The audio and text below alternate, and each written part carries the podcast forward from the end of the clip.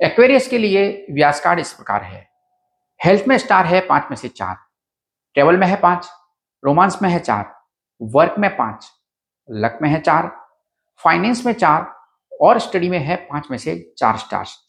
सप्ताह के लिए लकी कलर है, येलो और व्हाइट। इस हफ़्ते आपके लिए लकी नंबर है नौ। सप्ताह का प्रिडिक्शन जानने से पहले हमारे यूट्यूब चैनल को ज़रूर सब्सक्राइब करिए। व्यास कार्ड पर सितारों की रेटिंग फेवरेबल है। हेल्थ में बेटर होगा और पुरानी बीमारी से राहत मिलेगी। अच्छे कारण से यात्रा की योजना बन सकती है। शुक्र के सपोर्टिव होने से कोई आपके जीवन में प्रवेश कर सकता है और आपको इससे बेटर फील होगा। ग्रहों की स्थिति आपको अपना घर या वाहन खरीदने में मदद करेगी। इनकम और वित्त में बेहतर होगा क्योंकि सूर्य और बुध दोनों पॉजिटिव रिज़ल्ट दे रहे हैं।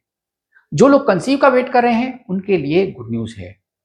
कुछ एक्वेरियस राशि वालों के लिए बेहतर नौकरी की अपॉर्चुनिटी मिलेगी या काम का नया अवसर प्राप्त होगा।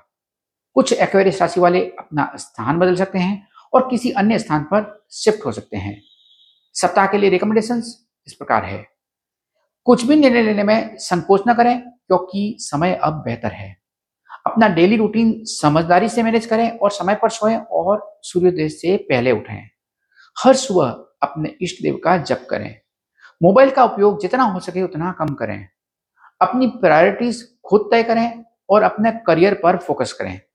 इस वीक काला रंग पहनने से बचें या फिर व्यास कार्ड में बताए गए लकी कलर के या तो कपड़े पहने या फिर व्यास कार्ड में बताए गए लकी कलर का रुमाल अपने साथ रखें।